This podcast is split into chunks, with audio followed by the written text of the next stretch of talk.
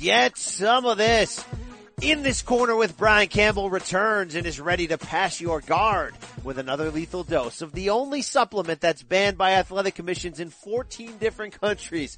That performance enhancing audio. The Brian Campbell is the voice that you hear. Just about ready to reunite with the great King Mo to recap, review, and preview all of the top headlines in the sport of mixed martial arts, including the fallout from both the UFC 218 and Fight Night Fresno cards and a look ahead at the year ending UFC 219 card to close out 2017. We will also talk about GSP's decision to drop the middleweight strap and debate the validity of the Conor McGregor Manny Pacquiao rumors, including what UFC's options are to get the notorious back in the octagon as quickly as possible. It's a show that's guaranteed to leave you impressed. I'm not impressed by your performance. With a smell that simply can't be denied. It is a beautiful aroma that arouses me.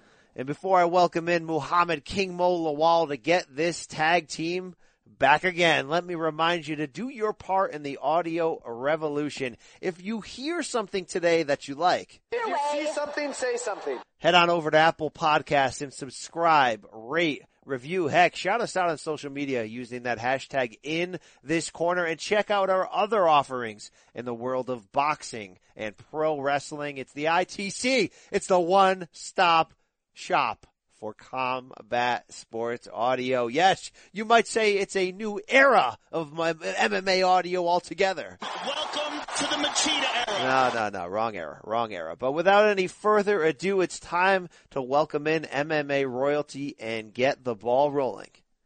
Enjoy. Oh yeah, King Mo and the Brian Campbell back coming at you after a week off, ready to really move some of this hot Fire MMA audio. The King, how are you, man? We got so much to get into here. Let's start right off the top, King Mo Lawal. We announced your fight the last time we talked. You in camp? You getting in shape? You ready for this? Man, I'm always in camp and I'm always in shape. I really don't do camps. I just train all year round for the most part. And as it comes close to the fight time, I gear down and break down my opponent. You don't get hyped. You stay hyped is what you're saying basically, King. Yep, Mo. yep. You gotta stay ready.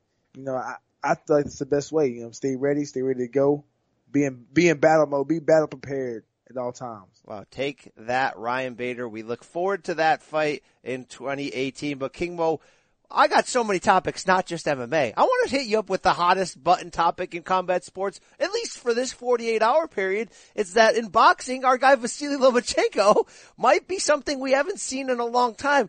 King Mo, there's so much hyperbole Rigo, Guillermo Rigondeaux moves up two weight classes.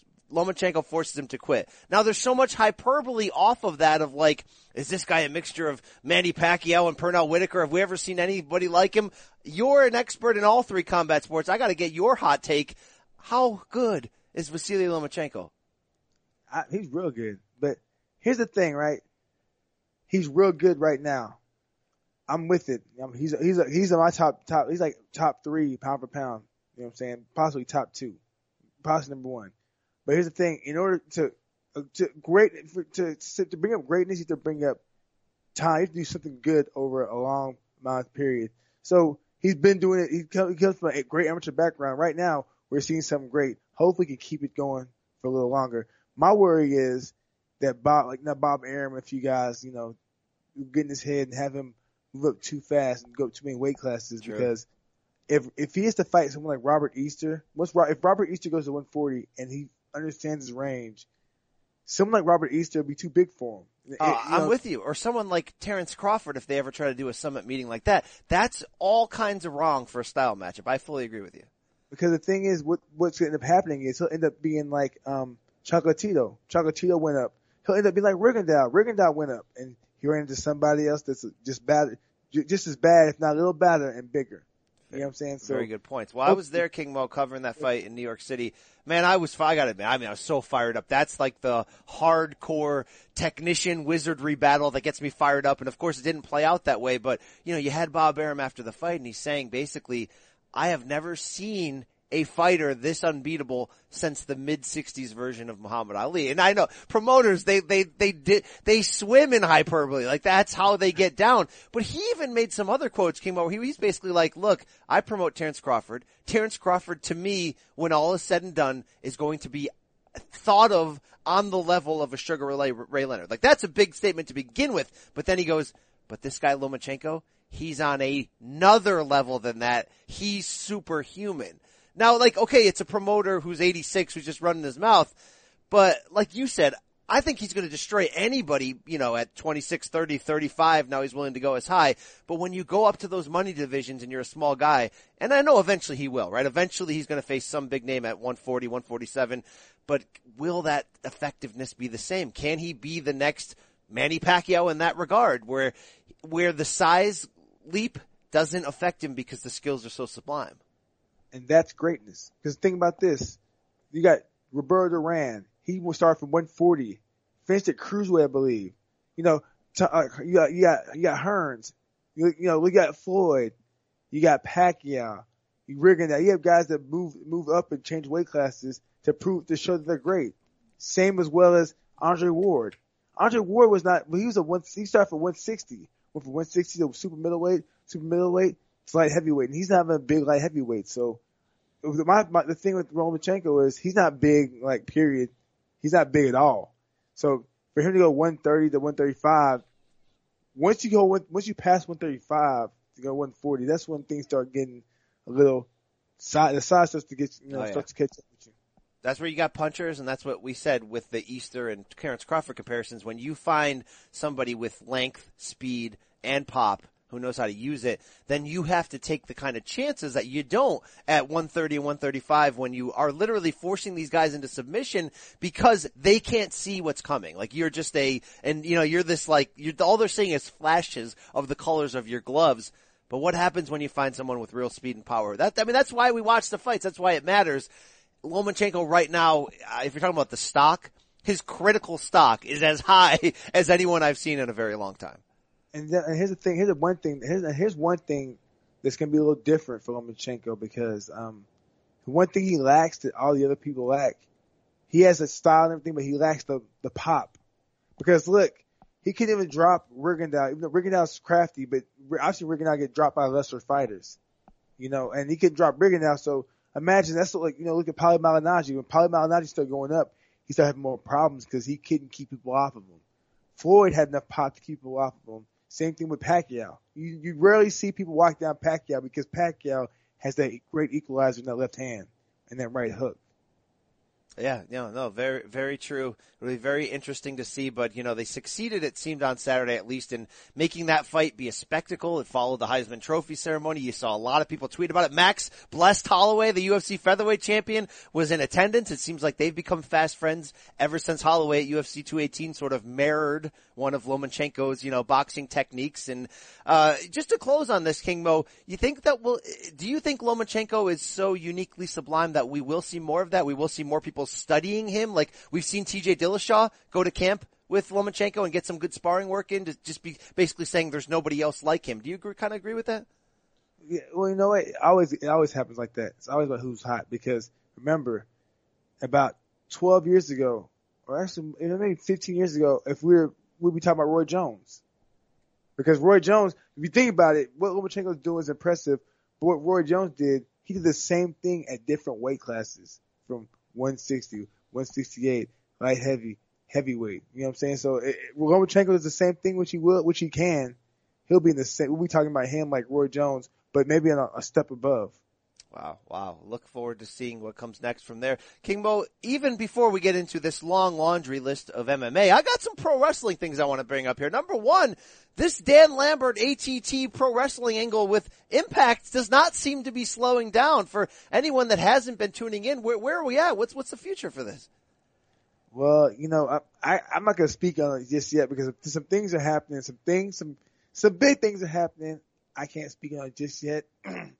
Cease and desist. All right. Well, Impact's got some new uh, creative leads, right? With Don Callis, the former uh, Cyrus the Virus, the Jackal from back in the day. He's also the voice of NJPW on the American side. He, him, and Scott D'Amore have taken over the creative. Hopefully, we'll see, uh, you know, an upkick for Impact. Hopefully, they'll get a new identity, keep going forward. But I think uh, from what I've seen on social media, is Dan getting in the ring? Has that happened? I, I thought there was a tease on the uh, on the old Impact Wrestling Twitter account that tune in. You're going to see old Lambie get in there. Oh, he gets in there, all right. No, He wow. gets in there. He handles business. All right, all right. The other pro wrestling news, I don't know, I haven't even prepped you the last 24 hours how much you've been on the old interwebs, but we know Kenny Omega and Chris Jericho are going to fight January 4th, NJPW, their version of WrestleMania at Wrestle Kingdom in the Tokyo Dome. And holy crap, things have intensified. Kenny Omega getting jumped by Chris Jericho Sunday night at the pay-per-view, getting busted open. Then they had another run-in at the press conference just last night in Japan in which Jericho threw a table at him, started swearing at him.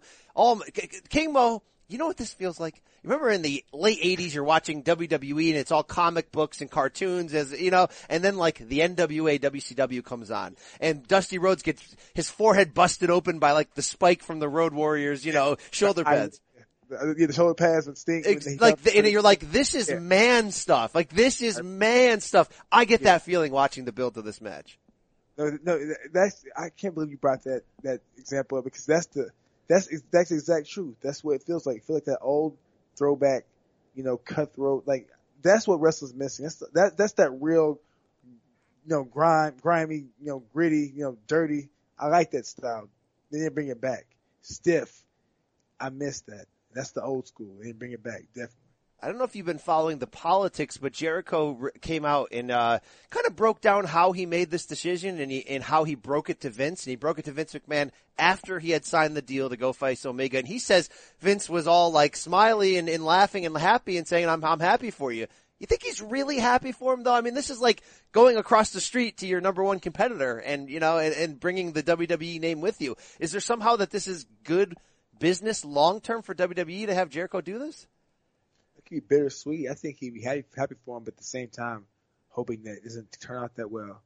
You know, who knows? Because you know, maybe he's looking to maybe he's looking to think that hey, I got I got um Jericho over there. Maybe Jericho can put some some thoughts in these other guys' heads. Know that hey, WWE's looking at these people. A You know, recruiting trip. Yep. Yeah, it could be a recruiting trip. Very interesting, but that that match has my attention, as does the whole idea. And I talk about this on the on the wrestling podcast each week for a lot of our crossover listeners. That there's a real revolution here, King Mo, in the indie scene. That they're coming for WWE, and they're not coming for WWE's wallets because you can't. You're not going to be able to take down the beast, right? They are so far financially ahead. I just want somebody to come in that forces the creative hand of WWE. That says that we haven't seen in a while, right? That says we are doing something that's so innovative that we need you to change and be better because I'm sick of these mailed in Raws when 50 year old Kane keeps walking out in the main event. I can't handle it anymore, King Mo. You know what? I think we're starting to see that. I think we're I think we're starting to see that, and I think they're gonna start seeing it like uh, mm, I. Well, let me, let me think about this. Right, we saw the, them tease the Hardys. You know, I mean, Broken Matt Hardy just the other day. Now, with Hardy versus Bray Wyatt, I feel like we might see a change with the off of that storyline. I think that we'll for that that storyline's gonna force them to become more creative, and that might be able to spread throughout the whole company. I hope That's so. what I'm hoping. That's what I'm hoping. Either that or they'll ruin Broken Matt Hardy's character, Woken Matt, or they'll ruin him. But, alright, King Mo, we're 10 minutes in. The, the non-pro wrestling fans are already knocking on the door saying, when are you guys gonna talk about GSP and the news at hand and all that's going on in the world of MMA? And GSP might be the biggest story this week, King Mo, because he gave up that middleweight belt. And the UFC booked a fight that I'm hella excited for as interim champ Robert Whitaker is going to face Luke Rockhold for the full 185 pound championship UFC 222 on February 10th in Australia. I called this King Mo la- late last week when it broke a Christmas gift to the UFC, GSP giving up the belt. Like I don't even, why, why in the heck would Dana be mad? This is what the UFC actually needs because it restores order where there, in that division there was no order. It was chaos under the Bisping regime for more than a year. And by the way, UFC, it was your fault that you enabled this chaos. Now GSP is allowing the two best middleweights to compete for the real championship. That's called progress. Am I wrong? No, not at all. But here's the thing: they messed up progress so bad that they could have had Romero versus versus uh, Rockhold. They could have had different matchups leading up to that, but it all got sidetracked because they wanted to have GSP versus Bisping. And then things things have got smoother because then after think about this, after the Rockhold and uh, um, Whitaker fight, then what next? The winner of that fights who? Who's the next? Who's the next in line? Well, that's a good point because your other big names, when this is a loaded division and there was a long line, but some of those guys in line have lost now, right? Like Jacare, Romero, and they haven't bounced back with a big win yet. Well, see, Derek Brunson is fighting Romero. I mean, Jacare next. That You could know, pro- that could produce a title challenger. I mean, Yeah, it- yeah, it could be, but the thing like this, Jacare will be one and one going in for a title shot, and then you have Brunson who'll be two and one, or or two, or maybe three and one going for a title shot, which which sounds better. Brunson would be a, would would sound better, but then what about Romero? Because Romero has one over Brunson. So what do you do with that situation? yeah, I So, mean, like- Romero's got to beat somebody big to get back in there, but I think he's he's you know with just that one loss, I think he can get back in there if he can get another bounce back win. Yeah, but here's the, here's the thing: who's there from the beat? That's like other than Derek Brunson. I, it's a, it's a fair point. I, I guess I'm looking at it just I- No, but you like, it's just a wide gap. Cause think about this, right? Who is there for him to beat other than Derek Brunson for to get to get back in the title hopes? Because he beats Uriah Hall. Uriah Hall still he's up there, but Uriah Hall's not up there, up there. Krzysztof Jotko. Um, who else there at 185? Like you know, there are guys there that um the Poachina guy, but he's still he's still not it's still early for him. So, so the, the big names you're talking about is basically Weidman, Gastelum. They're in that, that, that gap in the middle still. So so so so then you can have Romero versus Gastelum. You know, but then what, what, what do you do about Weidman? Because Weidman's came off a win and Weidman beat Gastelum. So what do you do point. about that? That's a good point. Uh, Yeah. you know, David Branch also coming off a loss. Uh, Belfort has a fight coming up, but he's, he's past his, his expiration point. Same with Machida. That's Maybe, the problem. That when they when they when they had Bisping versus GSP, that threw off the whole smooth cohesiveness of Yes. that weight class.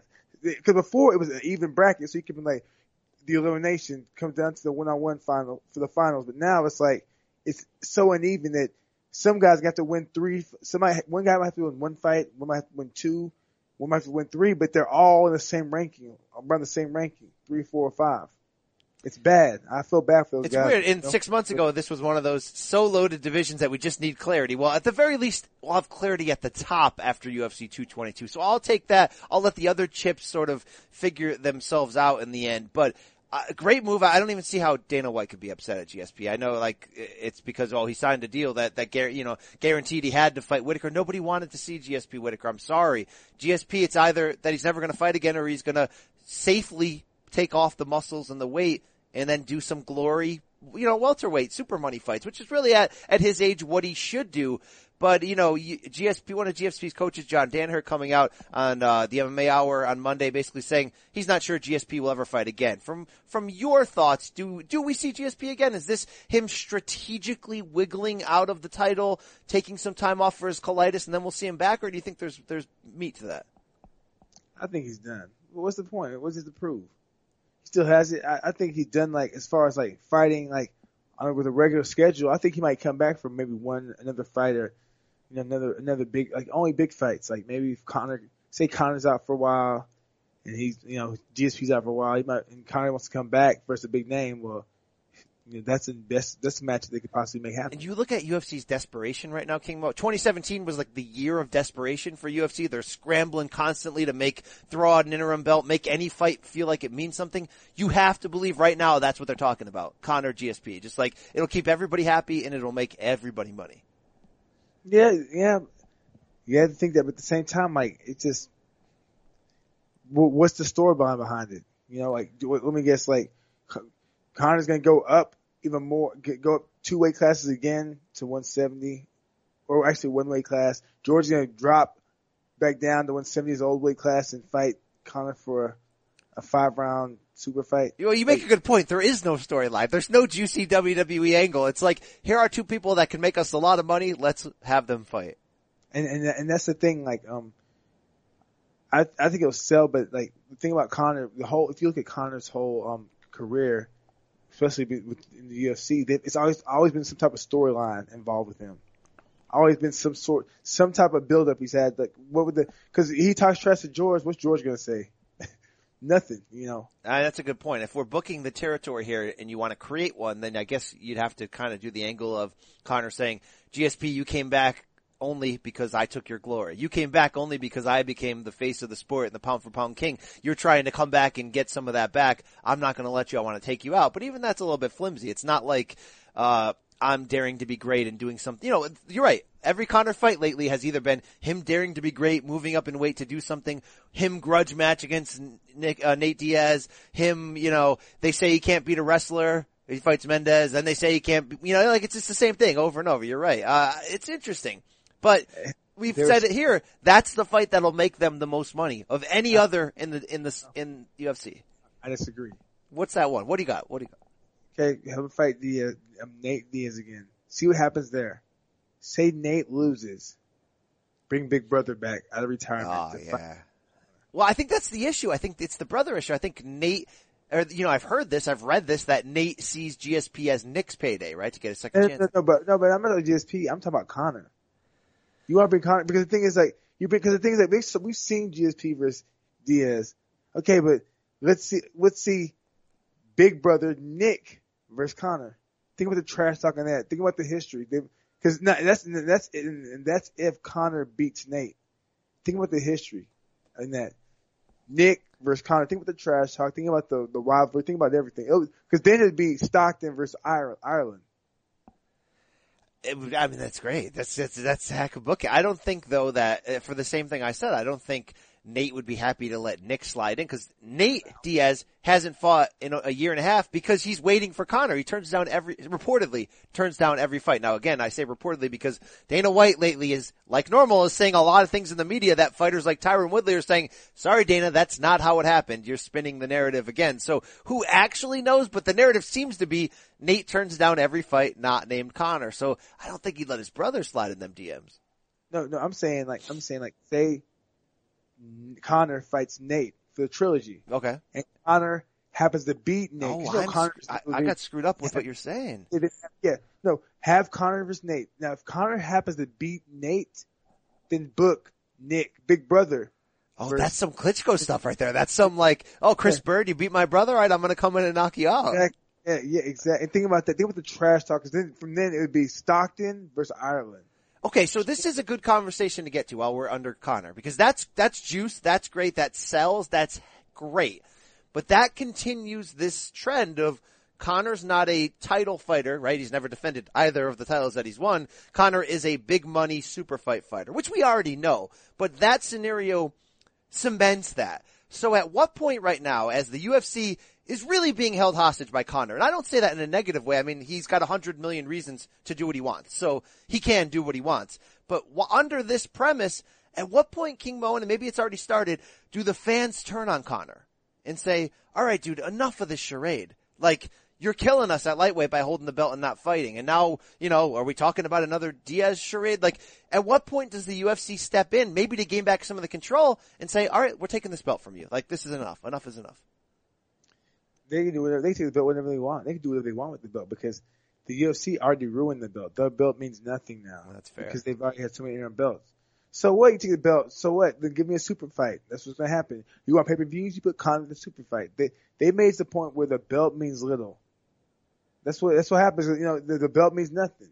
You know, I jokingly said, and others have made this too, uh, after the first Diaz fight that like UFC should just make the, the belt of Conor, the Conor championship. Like we make this joke in boxing we, cause Canelo Alvarez is the big money guy. He likes to fight at catch weights. We say he fights at Canelo weight. King Mo, you're a money weight fighter. You know, like it's the same kind of thing. They should have just made the Conor McGregor super fight championship, like go old school UFC, right? And just make like the, the pay-per-view super fight championship and have that be a thing where I mean, I know you'd support this. Who cares about weight classes at that point? Because the other belts don't matter. Conor's got the super fight championship.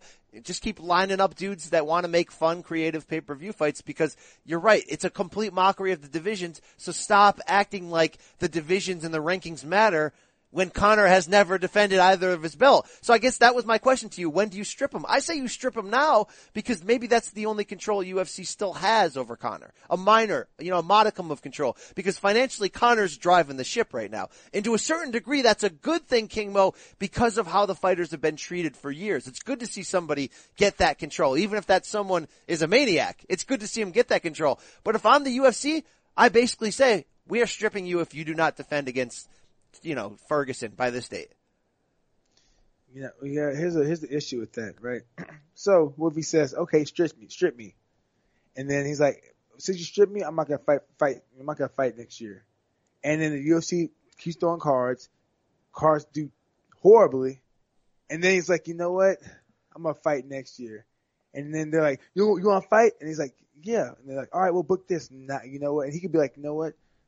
The y'all's y'all's numbers were that good last year. You know, I'm I want I want he could negotiate them because then he'll know that he'll for right right then off he'd know how much power the UFC would hold. If they're do, if they're doing terrible with the numbers and the numbers are dropping, and he decides to sit out for a year and decides to come back, he can he'll have all he'll have even more power. When it comes down to it, That's a good the damage is already done. The belt means nothing.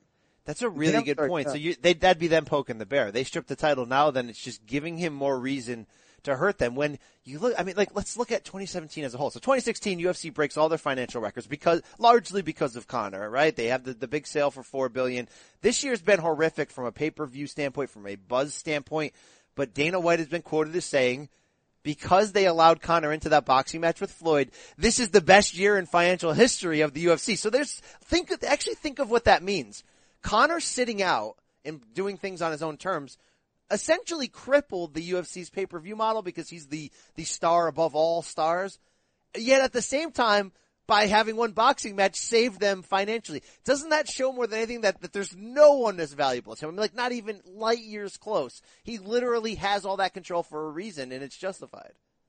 Yeah, but the thing is like he has that control because the UFC allowed it to happen. Think about it. Let- Let's be real. Like you know, Conor's a great fighter, but the, the way they guided him through his career, they helped build that monster. Now they're dealing with it. Wow. This, at- there's like parenting. This is like parenting, King Mo. Yeah, no, but as a matter, for a matter of fact, let's if you pull up his record, you'll you'll see like he had tough fights, but then a few times when the fight, he made great movements and he had to fight someone that could wrestle, quote unquote, they moved him back a step, like to fight Dennis Siver. Then after he fought that, then he stepped up to fight someone that's a little tougher. You know what I'm saying? It's always been like that. Like they they guided him because they knew he had star power. Has a country behind him that's been that's very loyal to their people, their their, their countrymen, especially their athlete in athletics, and they used to guide him through. And now they saw he saw Conor saw that. Conor sees he has power, and he's like, you know, I'm gonna flex it. And he He's built some of that power, King Mo, I think, by, by doing what Dana and the, the old Zuffa regime loved, which is being willing to fight anybody on late notice in any weight class. By doing that, it's almost like that was the foundation for the power that he has now. Because it was never like, like, UFC still hates Jon Jones for pulling out of that last minute fight against Chael Sonnen. Remember the, the UFC 152 card that never happened when Dan Henderson got injured? It's almost like the UFC has never given up that grudge to Jon Jones saying, you didn't do what we needed you to, you to do. Conor always does you know, up till now, what they needed him to do. He's always willing to fight anybody. Oh, Dos Anjos gets hurt. Yeah, I'll fight Nate Diaz up two weight classes. Like it's just, it's sort Yeah, of like, but, but, but, but, let's be, but I'm, I'm not gonna smash it. But let's be real. Not, let's, let's be real, right? Okay, supposed to fight Dos Anjos. Dos Anjos gets hurt. He gets offered Nate Diaz, right? But Nate Diaz is a 155 pounder, but they fight 170 because I started thinking like, why would they fight 170? Can Nate make weight? Nate was like, I can make weight, but they said they would fight 170. It made sense because Nate, Dos Anjos is southpaw, Nate's a southpaw. You know what I'm saying? Dos Anjos is a kickboxer. Nate can't kick. Dos Anjos can actually wrestle. Nate can't wrestle. Dos Anjos is more athletic. Nate's just good cardio. Dos Anjos is more pop. Nate has no pop. So they're like, you're oh, debunking the myth here. Look, this is like yeah, some conspiracy stuff. it. So they're, they're like, okay, well, because this, because think about this. Go back and watch the fight. Because I'll tell you one thing that threw me off, like the second fight. But they fight. The second fight, I'm here. I'm, you know, I'm. Joe Rogan says Conor McGregor told me he had no southpaw sparring for the fight, for the first fight. So I'm thinking to myself, how do you not have any southpaw sparring when you're fighting a southpaw originally? So- oh, so- So the thing is, the thing like they, the thing is like the fact that Nate lo- Nate beat Conor at 170 didn't hurt the, didn't didn't hurt him. You know why? Because if we would have lost at 155, the chances of Conor fighting for the belt after that would have been slim to none. Good point. But the fact that he lost two weight classes above doesn't hurt the doesn't hurt his chances of fighting for the belt at 155. That's all it is. All right, so so so it's kind of like 50-50. Him being really smart and pleasing them when he needed to, them enabling him and sort of helping him get to this point. But let's now let's fast forward to where we're actually at. I want you to tell me. I'm going to read you a timeline of the last couple weeks. I want you to tell me if this is fake news or if this is really real. So on Thanksgiving, Manny Pacquiao tweets out a picture of Conor that basically says like "Stay fit." Hashtag real boxing match. We're all like, what? Bob Arum comes on this show a week ago on my boxing show and says, I don't want to promote that fight. Conor McGregor can't spell fight. I have no interest. But of course, because Uncle Bob is a gangster, at the end he goes, I have no interest unless Manny really wants it. Which means, of course I'll cash that check. Fast forward to this past weekend, Dana White at UFC Fresno gets asked about it. He says, this is, this is not real. This is a joke. None of this has happened. And he goes, by the way, if somebody is reaching out to Conor, who I have under contract and is trying to negotiate this, maybe I need to sue that person, meaning Pacquiao and or Bob Arum. Of course, Bob and Dana then traded some more trash talk late Saturday night back and forth where Bob called him a piece of, piece of ish and a couple other things like normal. Uh, is this a real thing? Like, I, like, cause I don't, cause I was the guy who was like, Mayweather McGregor's not a real thing, so all you people need to back off. And of course, that became a very real thing. So at this point, as we stand right now, King Mo, Pacquiao McGregor, is this a real thing? Is this really gonna happen in 2018? I think it can because it's like this, right? Um, the the plans for Crawford, I mean, the plans for Pacquiao, eventually, really a long time ago, or two years ago, or a year ago, was for for him to win out and then Crawford went out, and then for them to fight in pay per view. Pass the torch. But they tried that. They tried that three times, and and Manny won't do it. No, Pacquiao has nothing. Doesn't want no parts of it. So I think Bob Arum's moved on from that. And it's like, all right, well Crawford's moving up a weight class anyway, so you know what? We'll just take care of that. Try to get a fight with Crawford and uh, Thurman or somebody there, Crawford or Spence. But in the meantime, like you know, Manny Pacquiao said here, let's see what we have for him. Well, he wants to fight Conor. Conor's available. He didn't get hurt in his last. He didn't get too harmed in his last fight. He's not. He's not.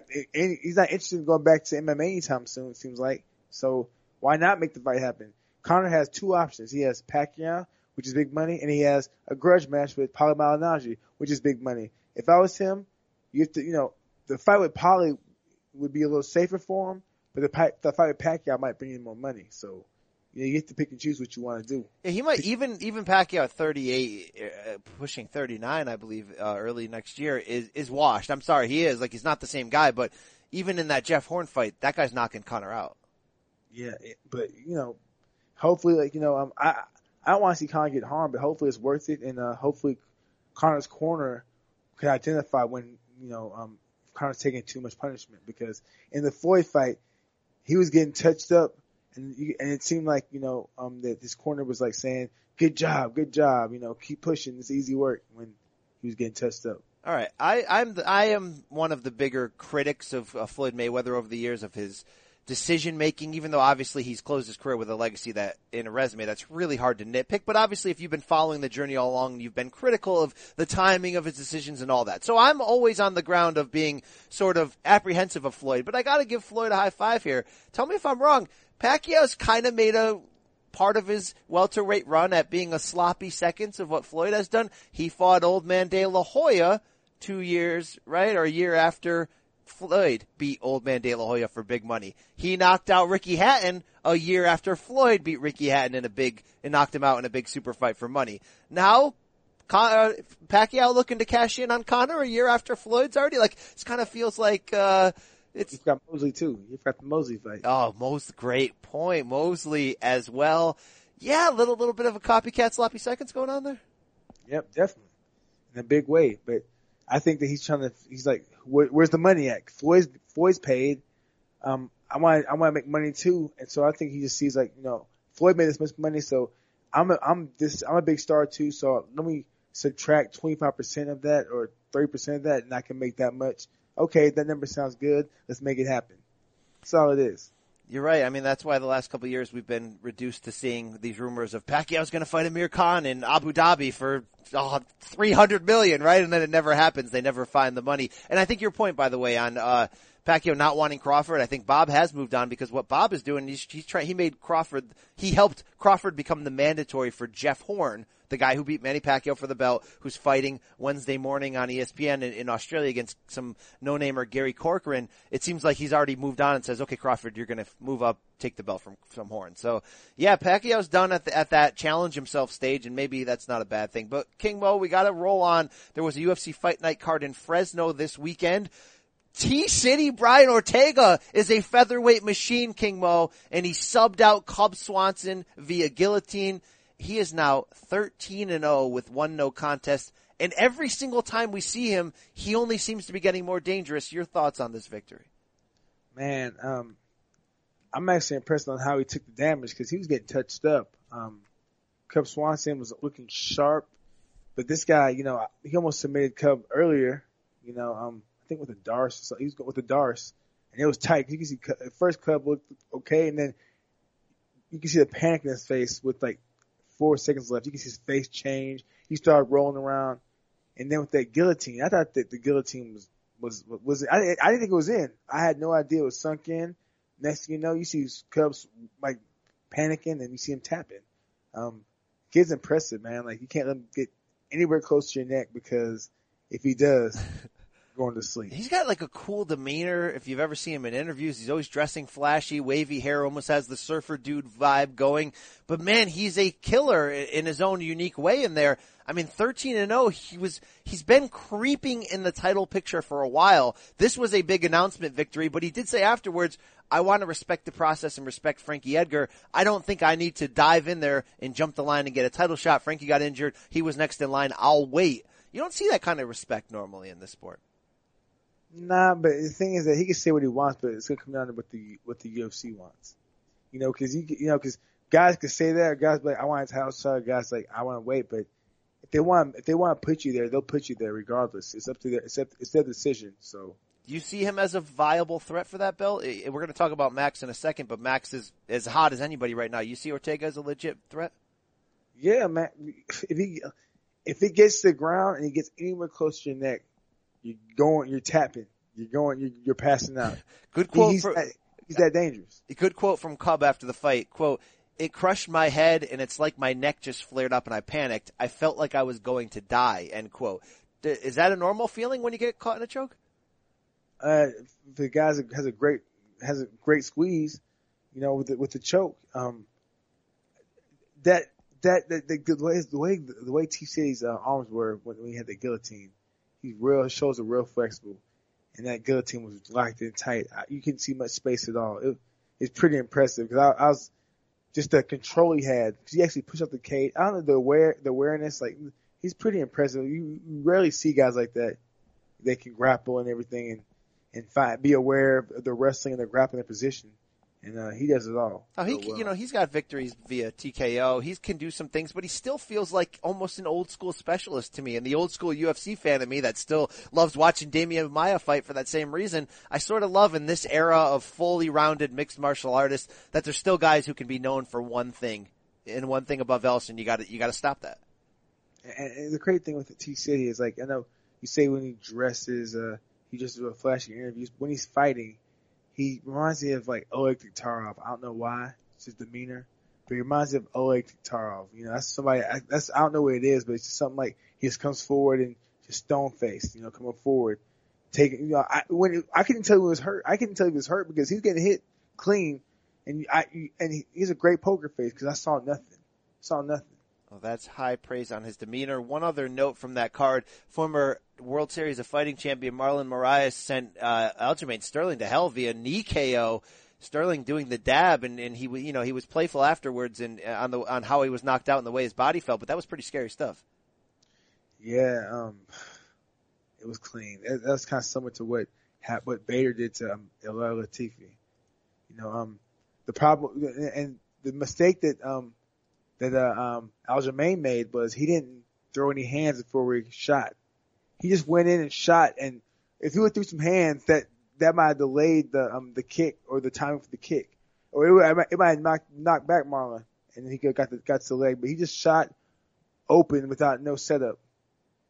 That was that was that was a pretty uh pretty crazy ending there. Pretty crazy highlight to come out of that night. Add that to the knockout of the year contenders. King, well, I wanted to get a couple reactions, uh, two weeks after the fact to UFC 8, 218 in Detroit, which by the way was a pretty damn exciting card. You know, when you follow that up with 217, people are already going, was that the most exciting consecutive numbered cards in UFC history? Whatever that means, right? Still, hats off to the guys. That was really a heck of a card in that main event there's that last minute rematch, Max Holloway, Jose Aldo, and uh, same as it ever was because I thought it was going to be a tougher time the second time around, and I gotta give Jose Aldo credit. I thought he came in, was ready, was fired up, had a good game plan, did some good things. I thought he almost won both of the first two rounds, but when he was lured into a brawl in round three, he succumbed the same way. And I don't think you can do anything but exit that fight going, yeah, Max is is as impressive as we thought he was in the previous 12 fights he won. Give that guy the pound for pound stamp. Don't take anything away from him. He's nasty. Yeah, yeah, he's um, pretty impressive. Um, just so, for how young he is, his composure is, is, is off the charts. 25 years old. Crazy. Yeah, you know, um, I don't want to say. He's well, very well rounded. There's more to come, but at the same time, we can't like we have to be careful giving these guys so much praise so soon because remember, a year ago, No Love was getting so much hype. True. No one touched No Love. Oh, he beat um he beat uh what's the, uh, not Dillashaw. He beat uh man do with the knee. I can't. I'm going blank right now. I'm uh, blinking. I'm blinking right along with you, unfortunately. uh, the champ, the former champ, Dominick Cruz. Dominick beat Cruz. Yes, that's where you're going. Cruz. Oh, no, he, you see that? No one's done Cruz like that. You see what he did to um Thomas Almeida? No one's done. Oh, he's gonna kill Dillashaw. He's an animal. What happens? Gets beat. Joanna, no one's beating Joanna. How many times we we, heard like she's like you know how many times we heard someone oh they're so young they're gonna be good and things happen. Vitor Belfort is the most the prime example. There was no one with more, with more hype behind Vitor at such a young age, at 19 years old. Vitor Belfort, and he had a great career, but at the same time, you saw up. He was never consistent. He was up and down his whole career.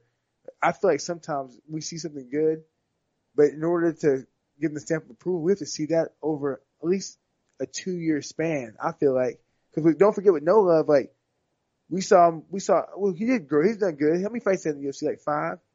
Yeah, he uh, he's very short still. He's only like ten and one basically. I mean, he's he's Exactly, but everyone's like, "Oh, he's a pound, pop and pound, one of the greatest bantamweights of all time." But I'm like, bantamweight's only been around for who knows how long. He ain't been around for that long. Like, greatest of all time of what? Of how many people? 20? 20 competitors? Come on, like, yeah. Garbrandt just had his seventh UFC fight. I, I mean, I think Holloway's got a longer resume though. Like he had to look, he had to take the long way to get a title shot, right? That that division was hand it was hijacked for a while. He had to go around the horn and beat all those Lamas type guys to get there, but he got there. And I just want to say one thing about Aldo though, like. He was ready. He was willing to go out on a shield, and man, he took a, a. It might not have been the beating Shogun took in yielding the belt to Jon Jones, but Aldo took a hell of a beating in this fight, especially since Herb Dean gave, gave him the long rope and let him try his best to, to get back in it. But I, I that was that was tough to watch down the stretch there. yeah, but you know what? You want, you don't, you know what greatness is? Greatness is Aldo's career. I look. I remember when Aldo first seen he fucked Cub Swanson at the WEC event. I was there in San Diego. You know, I remember thinking about that. He was blitzing people, destroying people, leg kicks, people. The way he did the Uriah Faber, what he was doing to people, like he was smashing them, killing them. He did it for so long. Think about it. Pe- People, people like people talk about him like he's nothing, but he did, he was smashing people for years. Like what? But how long? How long? How many years? Eight. Dude, he went unbeaten for for ten straight, for almost eleven straight. Or no, sorry, ten straight years he went unbeaten. Yeah, ten years, like that ten, that's greatness. Like one or two years, okay, that's cool. Five years, that's good. Ten years, ten years. and look who he's fighting. Hopkins. I mean, he's fighting like you know Cub Swanson, Uriah Faber, Gamburyan, Mendes, Edgar, Korean, Zombie. Like it's ridiculous. You know, come on, you know, I, Ken Flo. that, that's greatness. That's greatness. That's greatness right there. That's greatness. But here's the thing though, even in his prime though, and everybody's got a, got a, got a, you know, a tiny hole of their game. The thing with Aldo was always the conditioning, right? We watched him in round five against Mark Hominick take a beating that he shouldn't have. Did the conditioning also catch up with him against Holloway in this rematch where he was really huffing and puffing hard entering round three and Holloway to his credit stepped up the pace and put it into a situation where Aldo couldn't win unless he was going to land a big blow. Was, was this just, hey, he fought a young guy who's better than him or do you think that the, the cardio caught up to him again? Oh, I'm gonna, I'm gonna be real with you. The Mark Hominick thing, um, he in the fifth round. Remember, he took him down, right? He took Mark Hominick down, and just and didn't do too much. But you know what? Remember, know why? Know why we didn't do too much? that softball inside of Mark Hominick's Yep. forehead. That's why he's like he didn't want to hit his head. He's like, you know what? He sat there and just played it safe. He's like, you know, he's like because he didn't want to harm him. He didn't want to do, much more harm to him. I remember talking to him and his people about that. But you know now, how many fights has he had in the UFC now, including the WEC? Think about this. WEC's had what? He probably had like five fights in the WEC. He had uh, eight. Eight in WEC. How many? How many in the UFC? Uh, twelve. Twelve. So he had twenty fights in his Zuffa career, right? Mhm. Or so let's think about this, right? The last two fights, we saw him really start getting tired. Really. Because think about this: when he fought, when he fought um, Ch- um Chad Mendes and went five rounds of Chad Mendes, the second fight, he wasn't gassing. He was going. That's like the fight of the year. That was a hell of a fight. You're right. He had Yeah, to empty the tank in that one. But just now, now think about this: twenty fights is a long career. Now, uh, there's a lot of wear and tear, injuries, weight cutting. Your body's gonna go through changes. You're not gonna be the same as you used to be. You get a little older. And that was a life and death weight cut. It seemed like this past one. Yeah. And that's what's that's what's gonna happen. And, you know, he never had the he never had the luxury. I wish he had the luxury to to go between weight classes because if he had a chance to go up and down here and there, it might saved his body. But really, instead of building up, he was cutting the whole time, just cutting himself down the whole time. He never had a chance to go up because what could have happened is he could have went up and be like, you know what, I feel good here. I'm done with 145. I'm gonna stay at 155. And his career, he could add he could extend his career by you know about three or four years because he wouldn't have to cut no weight. True, true. Do you think at 31 now move up to lightweight and reinvent yourself, or is he done at the very, very elite level? I think he could still at the elite level, but I think that if I was him, I would try to just fight guys that that've been in the UFC for a while, big names. So should he enter the Rich? I always call it the Rich Franklin period of your career. No one had a better late run. Rich Franklin. He basically just stayed around in the bullpen whenever they needed a main event at the last minute. They, hey, Rich, we need you to fight Chuck Liddell in China. Oh, yeah, no problem, dude, no problem. You know, we need you to fight at a catchweight against uh, Vitor. Yeah, I got it. You think that's where he should kind of just be in super fight mode? Yeah, be in super fight mode for about two, like you know, maybe another year and a half, two years. You know, just so his body can feel good. Be in super fight mode. After that, make a run for it. Make another run. All right, all right. I like where you're going with this. Uh, the biggest story, arguably, coming out of 218 was holy crap, King Mo. What do we have here in in uh, in, in Francis Ngannou? Like, uh, like, like, you know, we fall victim to hyperbole, but go back and watch that knockout of Alistair Overeem. I have not seen. Uh, really, have we seen with the hands a knockout that brutal looking in top level UFC competition before? That was freaking sick. But yeah, but um, the, well, Mark, I, I that punch is nasty. Mark, Mark Takasi, that right hand when he switched stances. Yes. Boom. Like you see, like they're they're they're punches just that you know we forget because we're you know there's so much happening that a lot of times we just forget about certain things that go on. Like Scott Smith versus Pete Sell. That oh, punch. oh yeah, oh from hell, from hell that punch. Yeah, but the things we forget because there's so much more that's going on. But at the like, I mean, this was a number one contender spot, so this Yeah, is the elite level. You know, it's- but at the same time, the elite level, yeah, I, I, but the UFC level, period, because Overeem is at the elite, but is Overeem the same Overeem we saw? No. No, and that same Overeem, we everyone knew, everyone saw that knockout coming because Overeem, only Overeem could really win by knockout or submission, and everyone knew the only, and Ngannou's been winning by knockout. That's his style, and we all saw that coming. Everyone saw it coming. Even Overeem saw it coming because when the, the when the bell rung, Overeem threw a jab and clinched. Actually, a jab. He just ran, got a stance and ran and clinched him and put him against the cage. Get him into that Muay Thai zone. Uh, so Ngannou is like as dangerous and hot a commodity, like as we've seen in a while because we just don't know. Like we still don't know. Can he wrestle? Can he go five rounds? Like we have no idea. I, this is a sort of UFC rolling the hot hand. They book him right into a title fight against Stipe Miocic, UFC 220 Boston, January 20th. Like that's right around the corner. Is this just them capitalizing on, the- on the momentum? You think this is a smart move or do you build this heavyweight title fight over time? Or are these two personalities you're not going to be able to build anyway? So let's just get right into it. It's sort of an interesting debate on their decision here. Nah, it's an easy debate. It's it's it's not. It's it's even simpler than that. Throw have the fight because I don't think they like Stipe because I don't think they push him. They never, you never talk about Stipe. You never, they rarely mention him. Don't think they like him. They had a contract dispute the past eight months, basically. Now, Ngannou doesn't speak great English, but what Ngannou does have is he has- he has a country that needs MMA. Yeah, you've met, so you mentioned that our last show and that was a really smart take. That why not rush him into that belt for that reason? Get it legalized. Yep, rush in, rush in. Then once once Ngannou wins the belt, you get you, you get the UFC and the P, PR people take Ngannou to, to France, parade him around, go to go to the Fran- French government, explain the uh, the science behind MMA and how it's not unsafe, and then how it can bring money to the country. Like you guys are worried about money. This can bring money to the country. It can boost your with this much. Blah blah blah blah blah. We can come bring fights. We have your champion, your champions in France. Look what he, look how much look how much money he brought to to to Boston when he fought for the title. Blah blah blah blah. Look we fought Detroit. This was money brought to Detroit, and it'll convince them that you know what. Let's just let's be the, let's be like the rest of the world. Let's let's let's let's okay MMA. Let's get this money.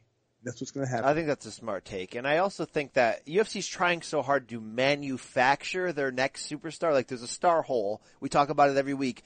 They've tried their best to, you know, rush Cody and manufacture him as their next star. Tell everybody, hey, this is our next star. Whereas Ngannou is sort of that right, Mike Tyson raw element where he's doing it on his own. Like he's doing it faster than they could have ever tried to do it, you know, artificially. Well, you know, heavyweight. It's not that hard to do it heavyweight because people don't see. Like, you know, think about it. A guy that size, or any of the guys in the UFC, right? Any of the heavyweights in the UFC, to see a guy that size and just a lot of people in real life don't see a guy in shape that size. Period. So Six it's, five it's looks like he could be should be Yeah. playing linebacker. I mean, this guy's a, a freak Yeah. athlete. it's fascinating. You know, it, it's a fascination when you see two big guys out there fighting. It's it's like you know, it's like King Kong versus Godzilla, pretty much. Now, King Mo, you dabble in heavyweights. We'll be seeing you in this heavyweight tournament. How would you deal with a guy who, you know, might have holes? We, we don't know. We, no one can last long enough to see his holes, but is this absurdly dangerous? I mean, let's be honest. He didn't just, it wasn't an overhand right he killed Overeem with. It was like a Roy Jones, like leaping, you know, half uppercut left hook. It was a smash. It was an upper hook. A smash. Remember Rosie Reddit? Yes, yes. It was a smash, upper hook. Boom. Good, good, good comparison there. How, how do you deal with that? If you're go, if you're tasked to go in there against him next, uh, how do you expose that? How do you survive? No, it's not. Well, here's uh, here's how you, here's what you do. If I were in there, because I I think really a guy Werdum would give him problems, because it's like Yeah. this: you have to be all the way in or all the way out, right? You have to be all the way in and smother him, or be all the way out distance. But at the same time, you want to be just out far enough to where you make him extend and throw his arsenal at you. You make him miss. You be elusive. You fight smooth. You don't sit and cover up because he'll hurt you. You have to make him miss. You have to make him hit air.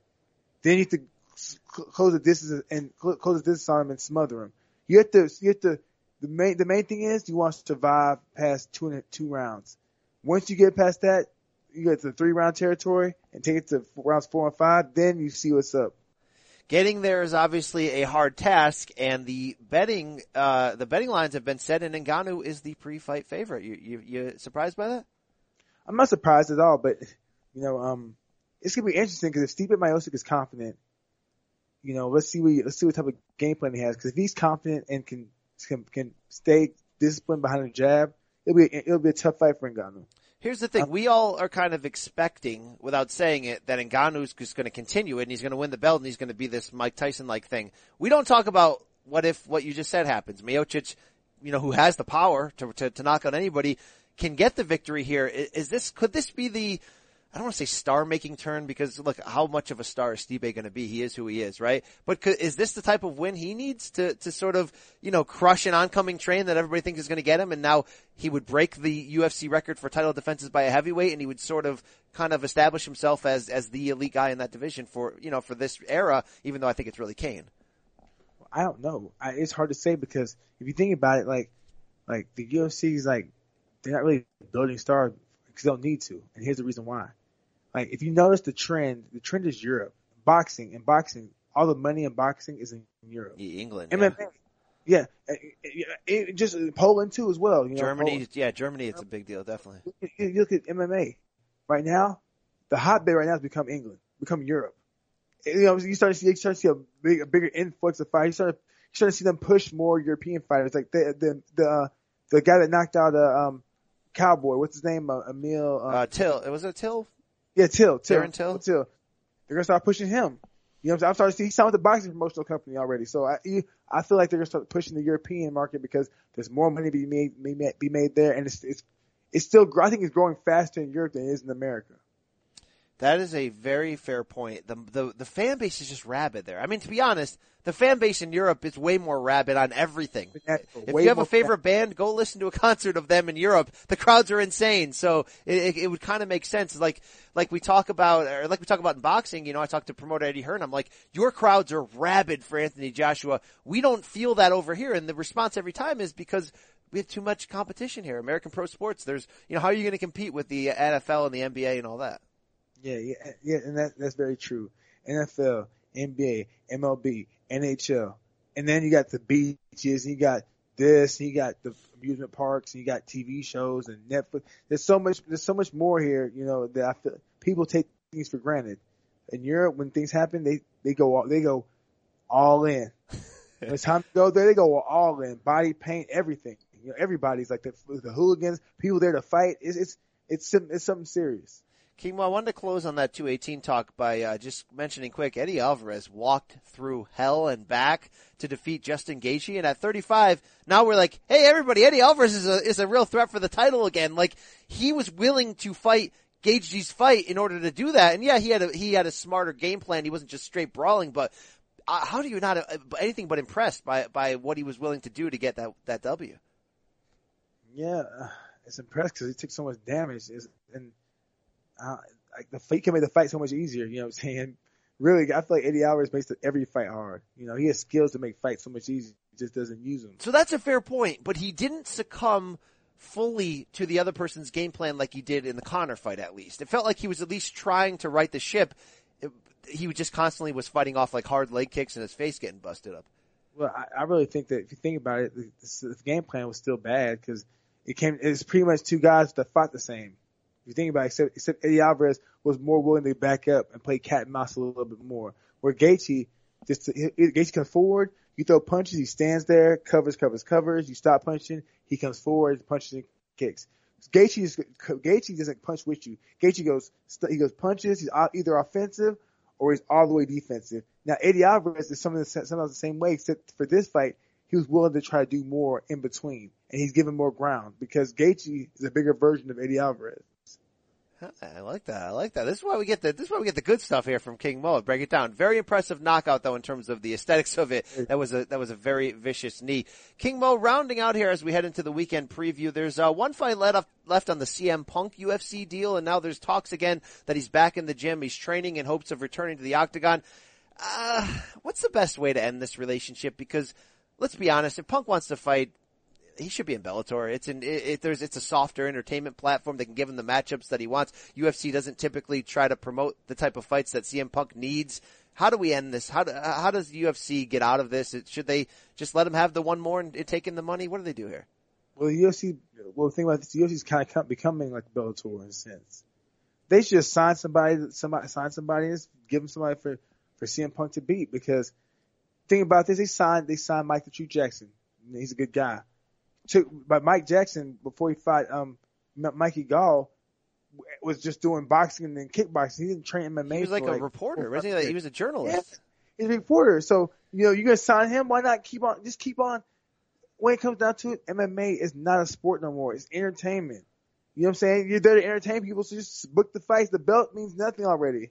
Just people want to see a champion, but really people want to see good fights for more than anything. They want to see good fights more than anything. Champ, they like, they like seeing the champions. They like seeing the people, but they want to see good fights. I don't even know who you put him in with. It's like, uh, you, unless you get a celebrity, unless you're like, hey, Wesley Snipes, remember you talked about wanting to fight in the M- in MMA once? Like, are you? Trust me, they could find somebody. They could have him fight Mike the Truth Jackson. Uh, I, I guess you're right. I guess you know. Hey, the the, the they call it the uh, Mickey Gall Bowl, right? Both guys lost to him. Let's let's see who can. I mean, it, yeah, it just it's going to feel like cheap rank. It's going to feel like cheap ratings. Where if Bellator does it, I don't think it feels like cheap ratings because they've established. Look, they got Jake. They got uh you know Jake Hager, Jack Swagger coming in. It's established that you can do that in Bellator, and and you know they're not hi- they're not hiding their cards, right? They're like. Like you're saying, like it's an it's entertainment half the time, but where UFC is still trying to be this thing.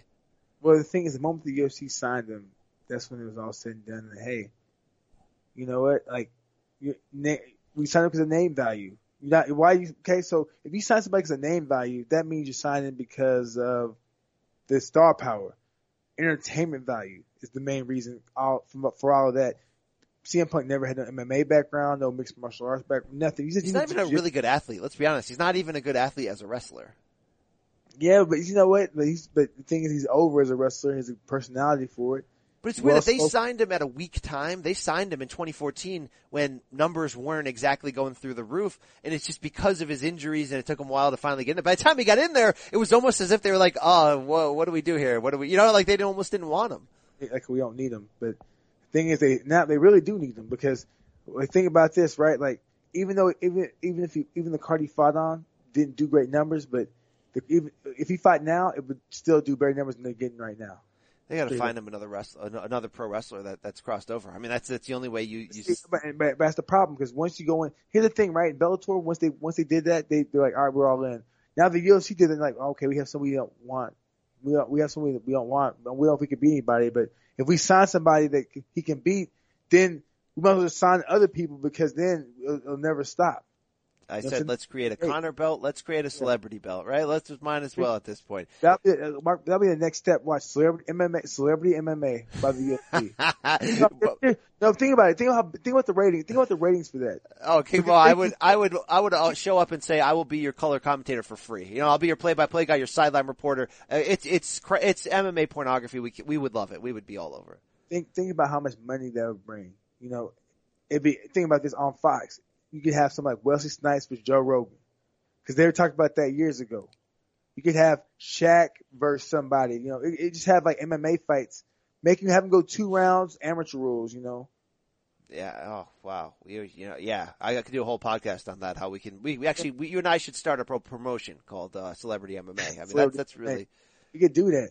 That's we could do that every weekend. I'll have your people call my people. King Mo this Saturday in Winnipeg. It's UFC Fight Night.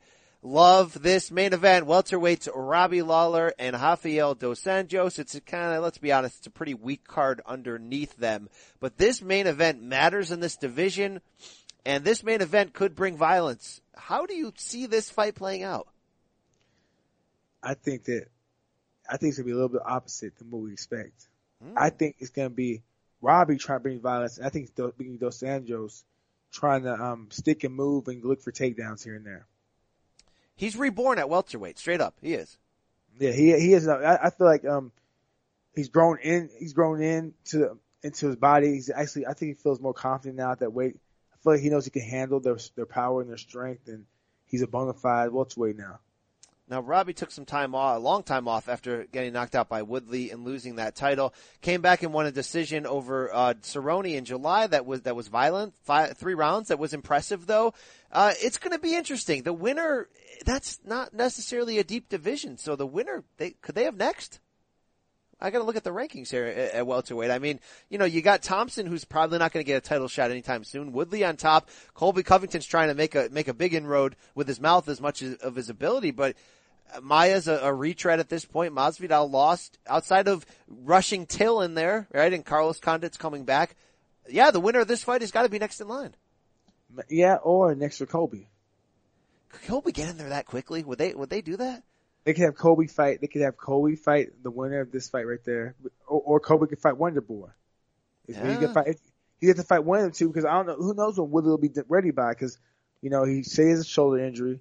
Now he's saying that he might vacate the belt to fight somebody at 185 or something like that, or try to get the Georges St-Pierre fight. Who knows what he's trying to do? But when it's all said and done, like I, I don't see him fighting like right away. He probably won't fight till summertime or, or you know probably about the summertime. King Mo, you've said the belts don't matter, and you're starting to prove that that you're right. The UFC has made it so they don't matter. I mean, it's not a new thought, but it's pretty true because you're like, yeah, Woodley, just give up the belt and go, you know, chase money at this point. It's, it, pay per view is what matters, you know. They, but they but they made it that way. The UFC create they they they did things that way by having the interim belts. The moment you start having too many interim titles, that's when things get because they because sometimes it, for some people they've been interim titles quick.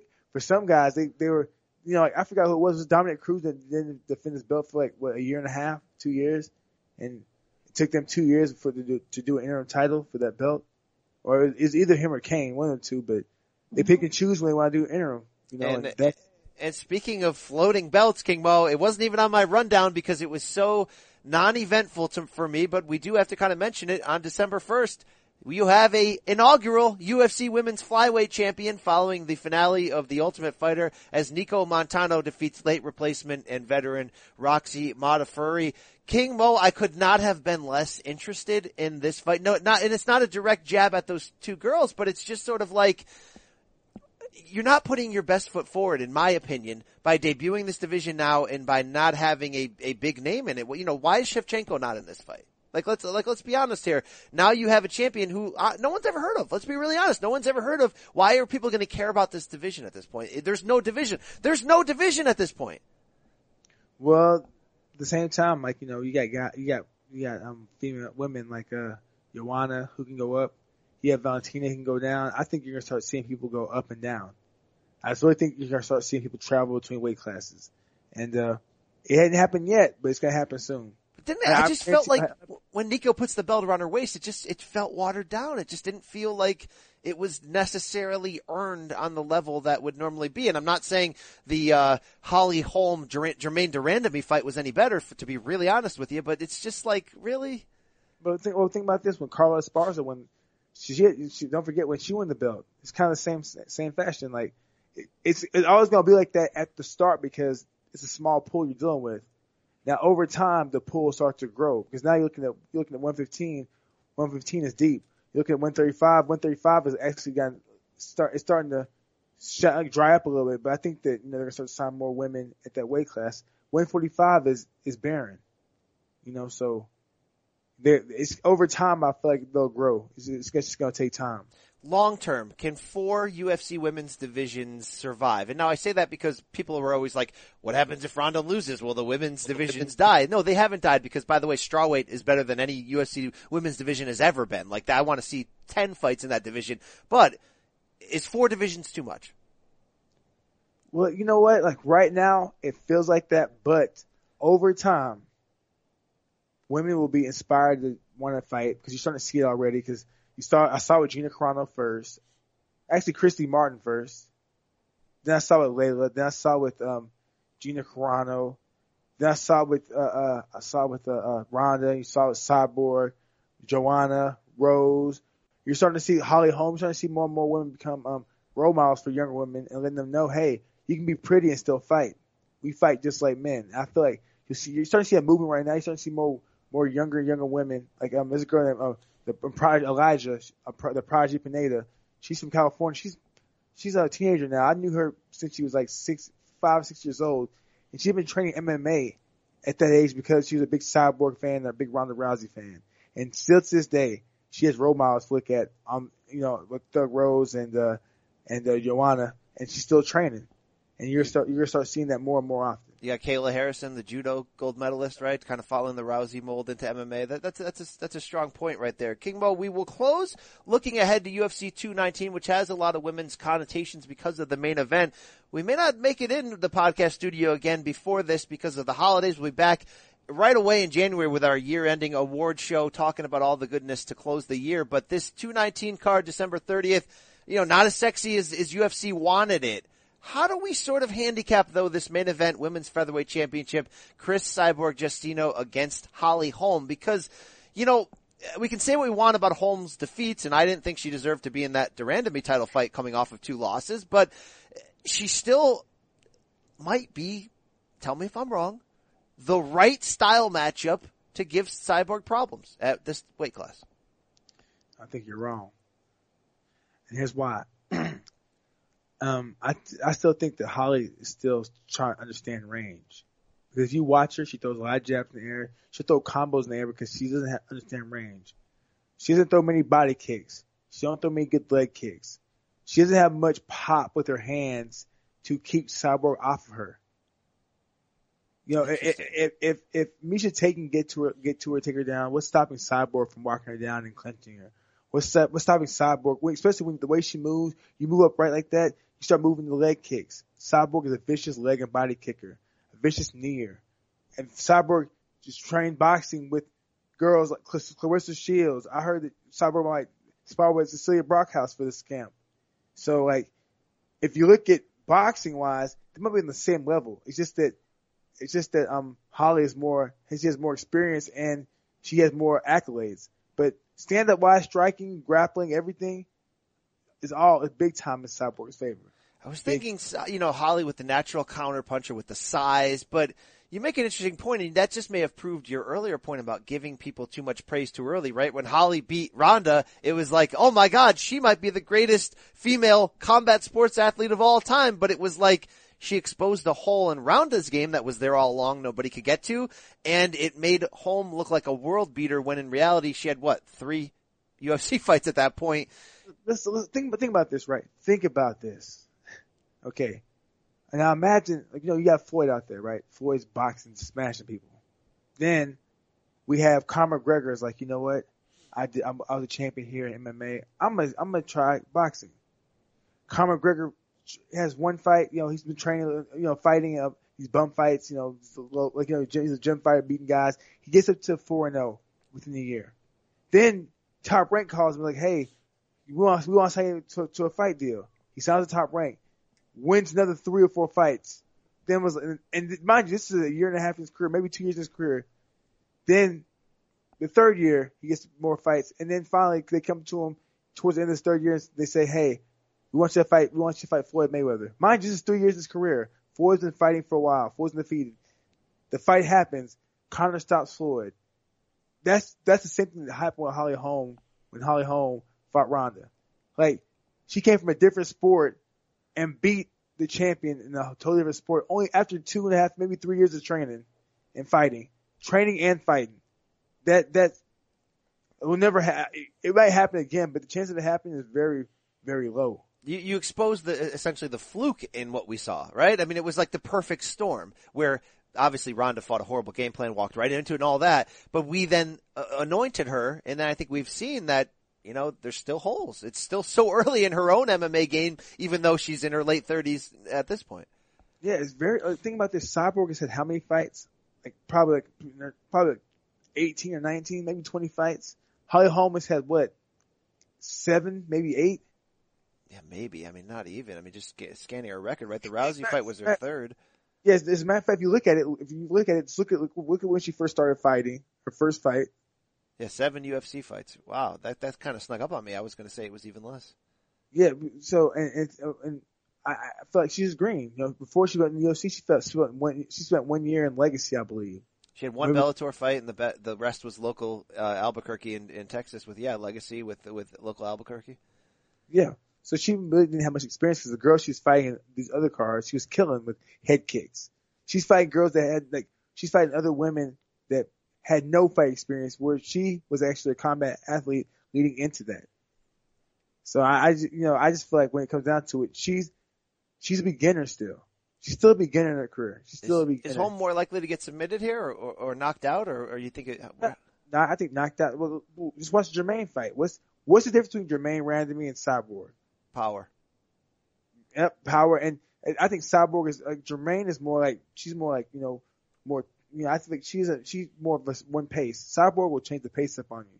Cyborg can still creep on you or she'll she'll rush you. Germaine just watch you down one pace because she ain't trying to grapple with you. Cyborg will rush you to grapple and then dirty box you, or she'll fight you on the outside and leg kick you to there you know, if Holm loses this, she would have had a very interesting legacy, how that all played out. If she, you know, closes this run with four defeats in five fights, you know, granted in big fights against big names, but after that Rousey, like when who would have guessed it would have gone like that? King Mo, uh, Tony Ferguson did announce that he's going to take some time off with elbow surgery. Actually, his wife announced it on her Instagram page. So we're not going to get clarity at lightweight anytime soon with both Conor out and now Tony on on the bench for a while. But we're going to see in this co-main event Khabib Nurmagomedov finally coming back for the first time since uh, last November 2016 against Edson Barbosa.